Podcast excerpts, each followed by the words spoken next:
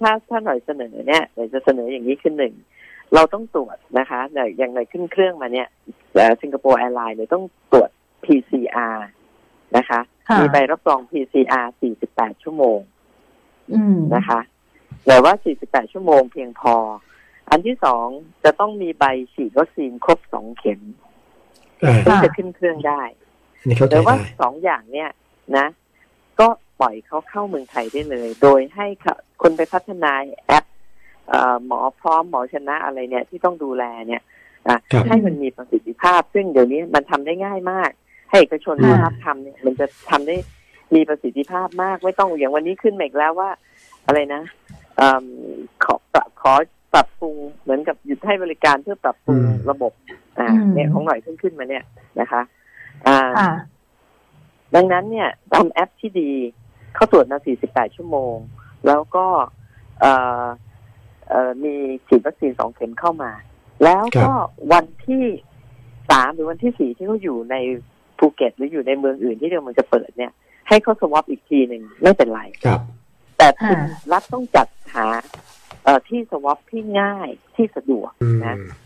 และถ้าเป็นหน่อยนะ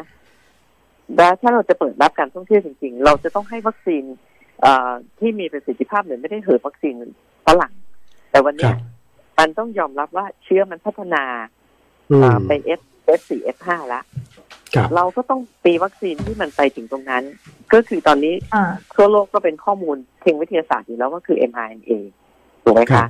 เราไม่ได้เชียร์ประเทศไหนประเทศไหนประเทศหนึ่ง แต่ว่าว่าเมื่อประเทศไหนที่มี mRNA เรา เราก็ต้องซื้อจากจากนั้นน่ะนะคะ คนก็ควรจะอืมจัดหา mRNA เนี่ย ให้จังหวัดที่คุณจะเปิดเนี่ย ให้เพียงพอ และถ้าเป็นหน่อยหน่อยจะซื้อเพิ่มเลยนะ ซึ่งมันโดสหนึ่งไม่เท่าไหร่ยี่ห้าเหรียญนะ ถูกไหมคะ เราก็ครับซื้อเลยแล้วเราประกาศเลยว่าใครลงประเทศไทย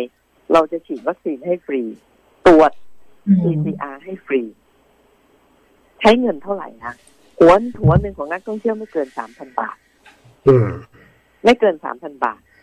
แต่เขาจะต้องอยู่เมืองไทยเนี่ย ไปเที่ยวในเมืองไทยเนี่ย ถ้าสมมติว่าสมมติมีคนอยากตั้งใจมาฉีดยาก็คือต้องอยู่ยี่สิบเอ็ดวันน่ะถูกไหมคะอ่าอ่า แล้วสมมติจะมาฉีดไฟเซอร์ที่นี่ก็ต้องอยู่ยี่สิบเอ็ดวันน่ะแต่เลยเชื่อว่านักท่องเที่ยวที่มาจากอเมริกาและยุโรปเขาฉีดมาหมดแล้วค่ะ แต่มันสร้างใช่ความใช่มั่นใจ แล้วเราจะบอกเลยว่าคุณไม่ต้องซื้อประกัน ถ้ามาติดโควิดในภูเก็ตในเชียงใหม่ที่เราจะเปิดแซนด์บ็อกซ์สมมุตินะคะ ครับเอ่อเปิดท่องเที่ยวเนี่ย เราจะรักษาให้ฟรี และประกันให้หนึ่งแสนบาท วงเงินหนึ่งแสนบาท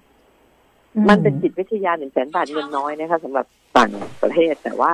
มันเป็นจิตวิทยา ว่า เออเขาถึงจะมาเที่ยวประเทศไทยอะเพราะเพราะว่ามันเหมือนกับมีความมั่นใจ คือหน่อยว่าตอนเนี้ยจะเปิดประเทศเนี่ยหรือว่าต้องอย่างแรกก็คือ รัฐจะต้องเตรียมความพร้อมเรื่อง ต้องวัคพร้อซีนมต้องมากเพียงพอ ก็คือครับที่ต่างชาติยอมรับนะคะ อันที่สองอ่าการตรวจต้องตรวจฟรีและตรวจได้ง่ายนะคะแล้วตรวจตรวจยังไงดีนะคุณหญิงนะจะตรวจยังไงมาแล้วเที่ยวมา PCR นี่ง่ายมากเลยค่ะ PCR แต่มันต้องใช้เวลาใช่ไหมครับ PCR ถ้าถ้าตอนนี้ถ้าถ้าในไทยเนี่ยก็อาจจะสักสี่ชั่วโมงถึงหกชั่วโมง แต่ถ้าอย่างอืมอเมริกาเขาหนึ่งเขาหนึ่งชั่วโมงเขาได้ ก็ครับสี่ชั่วโมงถึงหกชั่วโมงก็โอเค คุณจะจะยังไงก็บอกเอ่อนักท่องเที่ยวจะให้เขากักตัวชั่วคราวแค่สี่ชั่วโมงเขายอมอยู่แล้วอ่าอันที่สามคือต้องขจัดเรื่องของเอกสารที่ไร้สาระออกไปซะต้องไปค่ะขอ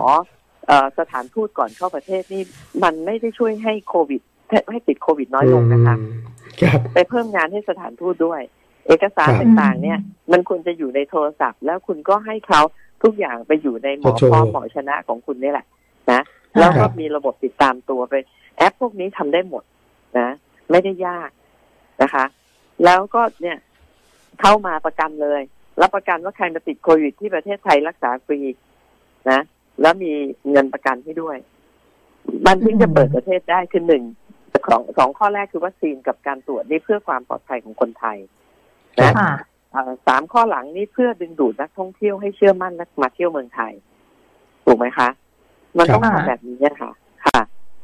อย่างนั้นมันก็ไปแต่อย่างนั้นก็ไม่คุ้มนะคะ หน่อยคุยกับหน่อยเป็นคุยผู้ประกอบการภูเก็ต เนี่ย ทุกคนอิรักอิรักเขาเรียกว่าอีหลักอีเหลือแล้วกันค่ะ คือจะเปิดเต็มที่ได้ไหมจะมีนักท่องเที่ยวมาเต็มที่ไหมเปิดจะเปิดยังไง ถ้าโรงแรมเนี่ยเออถ้าคนจ้างเต็มก็กลัวคนมาน้อย